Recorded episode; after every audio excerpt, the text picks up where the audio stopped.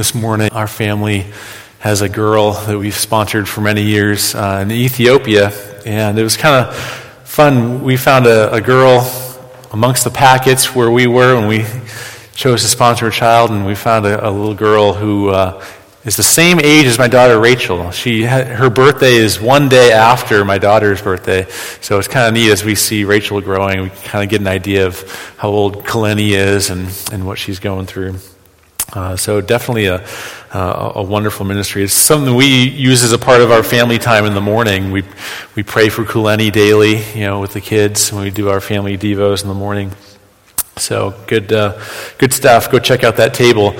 And then next week, I don't know if you saw the banner by the road. VBS is coming. It's in the air. Uh, springtime, the flowers come up, as Joe mentioned, but VBS is also upon us. So uh, be thinking now about how you want to volunteer and be a part of that because we'll have a table out there uh, next Sunday for volunteer signups for VBS. Joe mentioned my wife's away for the weekend. We dropped her off at the airport on Thursday, and she'll be back. We'll pick her up on Tuesday. So I've been alone with my tribe of seven uh, for a few days now. My wife is probably watching, so Jess, all the kids, they all have their fingers and toes. Everyone's good. You don't have to worry. All right, let's get to the word, shall we?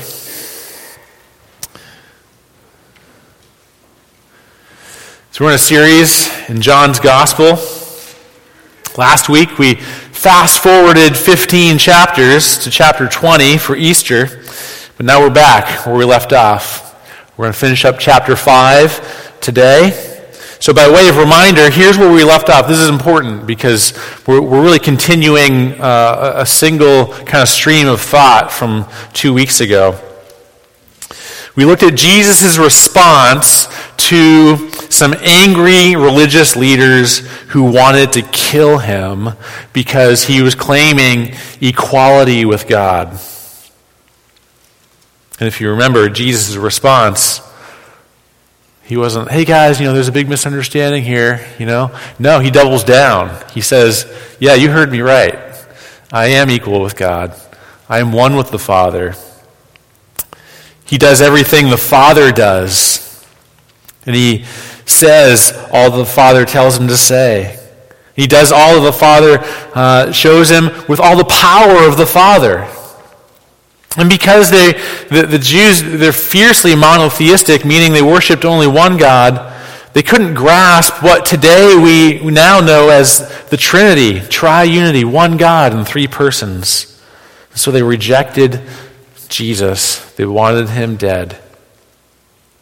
But Jesus made it clear that if you reject him, he will reject you on that last day when he comes. the point is this what we believe about Jesus matters. What we believe about Jesus matters. In fact, it's a matter of life and death. We cannot, as our culture has done, fashion a Jesus to our own liking. Have you ever heard this before? I love Jesus, but just not the church. I'll tell you, if that's your Jesus, then it's not the Jesus of the Bible, because if you love the true Jesus, you would also love his church. He calls the church his bride. How can you possibly claim to love Jesus and reject his bride at the same time? We must examine Jesus' claims about himself and either accept or reject them. But we cannot distort them into, into a Jesus of our own liking. It's not an option that we're left with. You may have seen those stores in the malls, right, that our kids love so much, the Build a Bear workshops. Well, it's a cute idea for kids, but it's a deadly idea to approach the Bible with that kind of build a Jesus mentality. We can't do that. We can't take the parts we like and reject the parts that we don't. We've got to take it all at face value and decide for ourselves whether we will accept it or if we will reject it. Today we're going to look at the rest of Jesus' argument which goes essentially like this If you don't believe me, if you don't believe my testimony, fine. Don't take my word for it. There's other witnesses that agree with me. And he's going to bring in these other witnesses. And so, who are these other witnesses? We're going to look at three of them, and then I'm going to give you a caution. Actually, I'm going to give you three, 3.5. There's like a fourth hidden witness here that we'll discover. So, three witnesses and a caution. That's where we're going today. So, grab your Bibles, open them up, turn with me to John chapter 5. We'll be in verse 30 through 47. If you don't have a Bible, please make use of that Pew Bible. If you don't own a Bible, that's our gift to you. Take that home and read it. We're on page 1058. And once you're there, if you would mind standing out of reverence for God's word as I read it, follow along with me.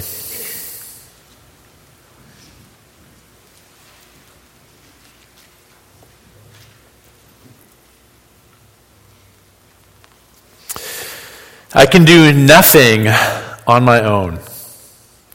As I hear, I judge, and my judgment is just, because I seek not my own will, but the will of him who sent me. If I alone bear witness about myself, my testimony is not true. There is another who bears witness about me, and I know that the, that the testimony that he bears about me is true.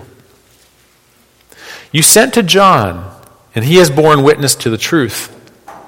Not that the testimony that I receive is from man, but I say these things so that you may be saved. He was a burning and shining lamp.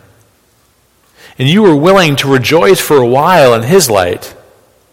But the testimony that I have is greater than that of John. For the works that the Father has given me to accomplish, the very works that I am doing, bear witness about me that the Father has sent me. And the Father who sent me has himself borne witness about me. His voice you have never heard, his form you have never seen, and you do not have his word abiding in you. For you did not believe the one whom he has sent. You search the scriptures because you think that in them you have eternal life. And it is they that bear witness about me, yet you refuse to come to me, that you may have life. I do not receive glory from people, but I know that you do not have the love of God within you. I have come in my Father's name, and you do not receive me. If another comes in his own name, you will receive him. How can you believe when you receive glory from one another and do not seek the glory that comes from the only God? Do not think that I will accuse you to the Father. There is one who accuses you, Moses, on whom you have set your hope. For if you believed Moses, you would believe me, for he wrote of me. But if you do not believe his writings, how will you believe my words? Let's pray. Lord Jesus, thank you for these words of yours that we have written down in our Bibles, preserved through the centuries, that we may know and believe and be saved. Father, open our eyes, open our hearts. Holy Spirit, be our teacher. May the word take root in our hearts and bear fruit for your kingdom this morning. Change us and Make us more like Jesus today. We pray these things in his name. Amen. All right. The witnesses the Baptist, the works, and the word. But there's another one here. First, notice that Jesus says in verse 31 that he's, he's not saying that his testimony is not true. He's speaking hypothetically. Notice the line of reasoning that starts in verse 30. He says, he says this I, I can do nothing on my own.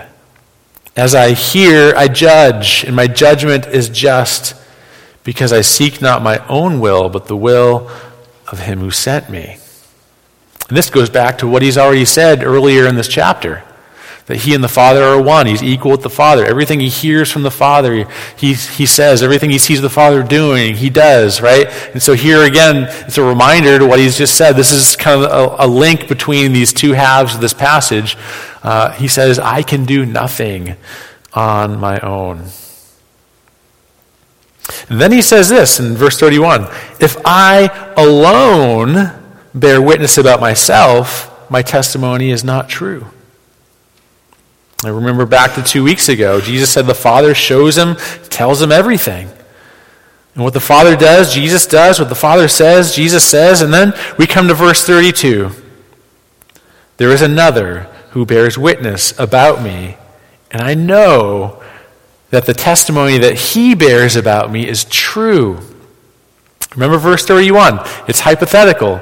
If he alone bears witness, his testimony is not true. So in verse 32, he says, I'm not alone.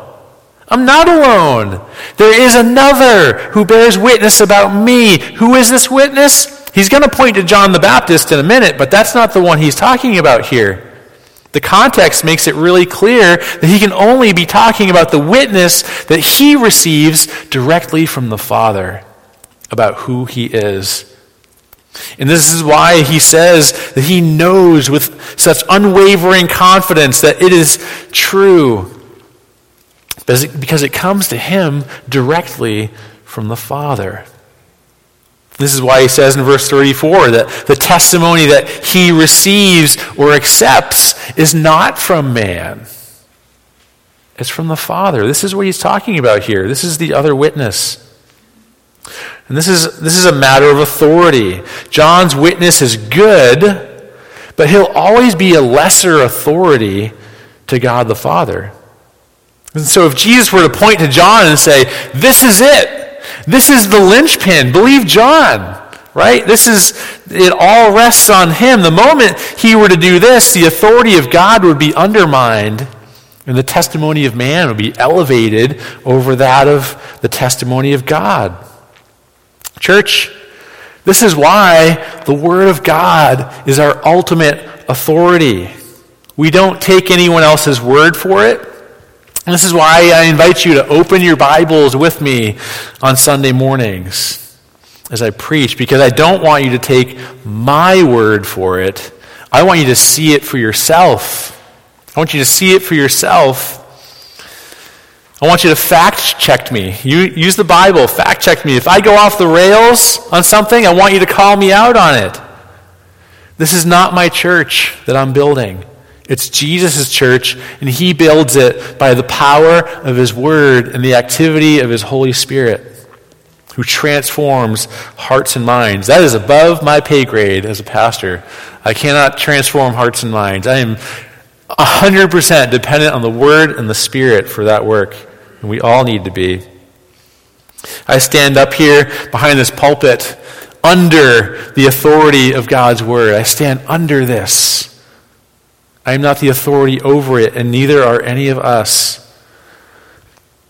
But wait, you might be thinking to yourself, is he saying that, the, that Jesus is true and that the Bible is true because the Bible says so? Yes. That's what I'm saying. But isn't that narrow minded? Isn't that anti intellectual? Isn't that circular reasoning? It's true because the Bible says so. It's not, and here's why. If God and His Word are the ultimate authority in the universe, then there's no greater authority that we could possibly appeal to above this. There's nothing more. Not science, not reason, not experience. There's nothing higher than this that we can appeal to. The second we do, God's authority is reduced, it's under something else. But look at this.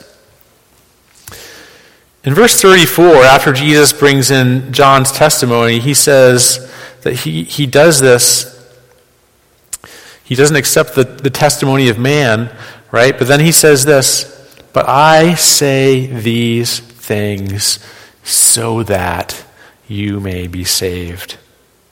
You see, Jesus knows that we don't have the, the benefit of a party line to his communication from the Father. Now, the second I said party line, I lost everyone in here who's under 40. Uh, anyone here remember party lines? That's a little before my time, even. Uh, so, for those of you who are not familiar with what a party line is, there was a time when we didn't have phones in our pockets. They were attached to a cord on the wall. Yep, it's true. And you couldn't check your email on them either or surf the web. Uh, they, you could only talk to people. And uh, you shared one single phone line with everyone on your street. So you could pick up the phone, and if a neighbor was already on the phone talking to someone, then you could eavesdrop in on their conversation. Kind of crazy, right? To think about today. Little privacy. Well, Jesus knows we don't have that kind of access to the Father's testimony to Jesus. We, we don't get the party line on everything he's saying to the Son uh, and everything he's doing and the, the Son is doing that. We don't have that. And so look what Jesus does.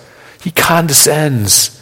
He gives us the testimony of a lesser authority, the witness of John the Baptist. How gracious of God to do that, knowing that we couldn't possibly recognize his ultimate authority with our senses, he gave us witnesses that are accessible to us, that, we could, that could be touched and that could be engaged with. And so the Jews of Jesus' day were given John the Baptist. This is the first witness that we're going to look at this morning. John the Baptist. Look at verse 35. He was a burning and shining lamp, and you were willing to rejoice for a while in his light. Jesus calls John a burning and shining lamp, meaning that he was a prophet who came with passion and with substance to reveal who it is that Jesus was. Psalm 132, verse 17, foreshadows this. Hear these words There I will make a horn to sprout for David, I have prepared a lamp for my anointed. And that's exactly what John was. Remember John chapter 1 verse 7, he came as a witness to bear witness about the light that all might believe through him. And John was not the true light, but you could say that he was lit up by the true light as a lamp showing the way to Jesus. And this is John's testimony John 1:29 Behold the lamb of God who takes away the sin of the world. And then verse 34, chapter 1, and I have seen and I have borne witness that this is the son of God. But in verse 35 in our text today, he tells us that the Jews, they were willing to rejoice in John's light, but only for a while. John sure did draw crowds for a time. He was certainly a sight to see with the camel hair and the eating bugs with honey. Some people today will go out to see that, right? But then he gets arrested by Herod, and eventually he's beheaded, and his lamp and his witness fade from the top 10 charts of the hearts of the people. And their faith, it was, it was shallow, it was fleeting. They were there for the show, and the show was gone. And Jesus points to a greater witness. This is our second witness Jesus' works. Look now at verse 36. But the testimony that I have is greater than that of John. For the works that the Father has given me to accomplish, the very works that I am doing, bear witness about me that the Father has sent me. Remember, John in his gospel, he calls Jesus' miracles signs. They're signs. Think about the function of a sign. They point to something else beyond them. The point of the sign is not to draw attention to the sign, but to point to something else. And so the purpose of Jesus' signs were to be a witness that pointed people to him and who he is, not to be marveled at as some kind of traveling circus act. Could you imagine people today just kind of gathering around a sign, like, hey, we made it, we're here? You know, they have a little party around a sign. And really, the, the, the real deal's happening, you know, a couple hundred yards away or so. Again, you have uh, John 20 on your bulletin covers as a reminder. Now, Jesus did many other signs in the presence of the disciples, which are not written in this book. But these are written so that you may believe that Jesus is the Christ, the Son of God, and that by believing you may have life in his name. So, Jesus' miracles or signs, that's the second witness. And here's the third and the final witness, in this text anyway. It's the witness of the Father again. That's what Jesus is pointing to. But his witness is seen in the scriptures themselves. So the witness of the Father through the scriptures. It is they, Jesus says in verse 39, that bear witness about me. And in verse 46, Jesus says that Moses wrote about him. And his so his writings too were then signs that pointed to Jesus. Now, what's really going to be helpful for us here is to understand something that scholars have made a distinction uh, in regarding the Word of God. There's, there's two ways of looking at it. One is to see it as the written Word of God. It's written down for us by men who were inspired by the Holy Spirit. So we have the written Word, okay? But then there's also the living Word, which is the eternal Son the second person in the Trinity. And we, we read about him here, John 1 1. In the beginning was the Word. These words weren't written down by men in the very, very beginning, but the Word, the living Word, pre existed this. The Word was with God, and the Word was God. So we have the written Word and we have the living Word. And that's going to be important as we move forward through the end of this, this sermon this morning. John 1:14 the word became flesh and dwelt among us and we have seen his glory glory as of the only son from the father full of grace and truth. So understanding this distinction it's the written word uh, that is a witness that points to the living word. The written word points to the living word. And I'm not, I'm not just talking about isolated Bible verses that are specific prophecies that we can point to. We like to look at places like uh, Isaiah 53 and, uh, and others that are very, very clear. They're just pointing to Jesus, right? Uh, but I think that in view here is the entirety of the scriptures being pointing to Jesus. Listen how Luke explains this in his gospel, chapter 24, verse 27. And beginning with Moses and all the prophets, he interpreted to them in all the scriptures the things concerning himself. Now, I don't have time to drill into this a lot this morning, but the point I want you to get is this. This is what, this is what I want you to hear. Jesus isn't just in the New Testament, He's in the Old Testament too. He's in the whole thing. The whole thing points to Jesus. The whole written word points to Jesus. And this means, this is kind of fun, right? This means we're invited to look for him. When we read the Old Testament, we're invited to look for Jesus. Where is he?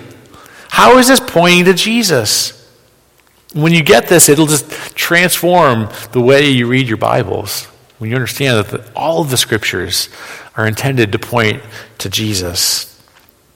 So that's three witnesses that Jesus pointed to in this text the, the Baptist, the works, and the written word. We're not left without witnesses. We don't have the privilege of that party line, but we're not left without witnesses. He condescends to give us lesser uh, authority witnesses uh, that we, we can that we can be saved, is what he says. And the last point is a caution that you not make the same error that the religious leaders made, especially with this last witness, the written word. You've probably heard the expression uh, missing the forest through the trees. Anyone hear that one before? Missing the forest through the trees? Well, this is a good way to understand the caution that Jesus gives here. The religious leaders were guilty of missing the living word through the written word.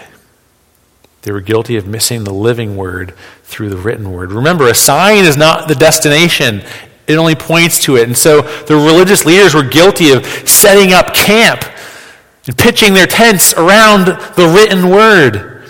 Jesus tells them that if they really absorbed and obeyed Moses' writings, then they would have believed him too. They missed it. And here's three ways they failed to miss this, and there are also three cautions for us this morning. First is their hope was misplaced. Here's that word. We've been talking a lot about hope today. Their hope was misplaced. In verse 39, Jesus says, You search the scriptures because you think that in them you have eternal life, and it is they that bear witness about me. When I prepare uh, messages for Sunday, I like to look at different translations, and uh, this was really striking. The NIV translation says here that uh, they, they diligently searched the scriptures. Or the CSB translation, this is really cool, they pored over the scriptures. They pored over the scriptures. Why? It was because they thought that the words themselves would give them eternal life. They, they, they, they obsessed over the words and became hyper legalistic. In verse 45, Jesus says that they set their hope on Moses, meaning his writings in the law. But what a stinging, when you understand this, what a stinging indictment Jesus gives them for people who pored over this. This is what he says You've never heard his voice. You've never heard his voice. Jacob, the father of the nation of Israel, wrestled with God. He saw his form. He says to these religious leaders, You've never seen his form. You're not a true Israelite. You've never seen him. And then you don't have his word abiding in you. Ouch. To people, he said, he's saying this to people who diligently searched this, who pored over this. You've never heard his voice. You've never had his word abiding in you. They've given themselves to the written word, and yet the living word is a complete stranger to them. This is how the Apostle Paul was before he encountered Jesus. Here he describes this in Romans 7. The very commandment that promised life proved to be death to me. Paul pored over this. Paul searched this diligently and he came to discover that the very commandment that promised life, that's where his hope was before he met Jesus, proved to be death to him. There's no life in the law itself, it only points to the life. We've got to see that. When we come to the Word, we've got to see that it points to the living Word. John 1 4, in him was life, and the life was the light of men. How many of you know your Bibles inside and out? And perhaps a fraction of your hope is in this. It's in how much you know, as if you could earn favor from God by how much knowledge you have here. Okay? If this describes you, you need to repent. Some people are Bible study addicts on an endless quest to acquire more and more knowledge, but it's possible to do that and not even know Jesus at all. Secondly, Jesus says in verse 42 But I know that you do not have the love of God within you. This is why they refuse to come to him, because they don't really love him. A person can go through the motions of faith for a lot of different reasons that don't include the love of God being in their hearts. And this is related to the third failure and the third caution for us. Their motivation for poring over the scriptures was not the love of God, but the love of man. And this is Jesus' rebuke in verse 44. You can't believe because you're too busy chasing after the opinions of other people. You don't seek the glory of God at all. You're seeking the glory from man. By devoting themselves to the study of the scriptures, they crafted a certain appearance for themselves that earned the praise of people, and they loved it. It feels good. People look up to me. I'm going to pour over this some more and get some more praise from people. They loved it. Have you fallen into the trap of keeping up appearances? This is really tricky. This is a fine line here because this really is a matter of the heart. Attending church regularly is a good thing. But if you do it because, if you don't do it because you love God, and you're trying to keep up appearances and, and to get praise from man, that's, a, that's an issue in your heart that you got to allow the Holy Spirit to search you to reveal that to you. The same thing can be said for attending Bible studies, small groups, serving, teaching, preaching. All good things. But why are you doing them? Is it because you love God or is it because you love the reputation it gives you? It's about the heart. Holy Spirit, search our hearts, right? Let us not miss it. Let us not miss the living word through the written word. If this describes you, and you've been around the Bible for most of your adult life, even, but you've never met the living word, Jesus Christ, come to him today. Come to him today. Stop camping around, camping out around the signs as if they're the final destination. Come off the road and come to Jesus. Come to the living word this morning. Stop trying to score points with God with all of your Bible knowledge. It will never be enough. There's no life in it. Come to Jesus and find life and rest for your souls. That's a free gift and not based on anything that you have done. Stop seeking praise from man. Care more about what God thinks of you. Come to Jesus, who alone can forgive you and give you eternal life. His death in your place to pay for your sins. His resurrection life he freely offers you by grace alone, through faith alone. Do you believe this? Then surrender to Jesus. Ask Him to forgive you and live for Him because you love Him who first loved you. Come to Jesus. Let's pray. Father, we thank you for the treasure of your word. The written word is a treasure because it points us to Jesus.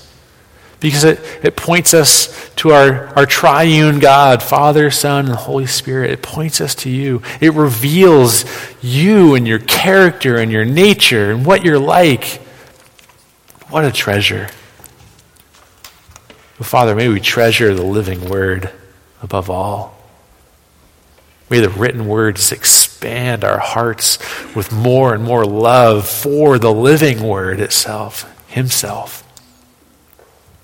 God, we thank you that the Word was in the beginning, and the Word became flesh and dwelt among us. Glory as of the only Son from the Father, full of grace and truth. Thank you for the living Word. Thank you for Jesus. Father, I pray that if any be here this morning who've been stuck, who've been trapped in that, in that written word, Father, that they would break out and see the, the written word is beautiful because it points to the living word. God, I pray that many here would come to faith in Christ who've been stuck and trapped. Help them to walk away from legalism, from performance based faith. Help them to see that they're already as accepted as they will ever be because of Jesus, the living Word, and the forgiveness only He can offer. Because He's the only one who lived and died and rose again to pay for our sin and to make us right with the Father. May, may we come to Him this morning. We pray these things in Jesus' name. Amen.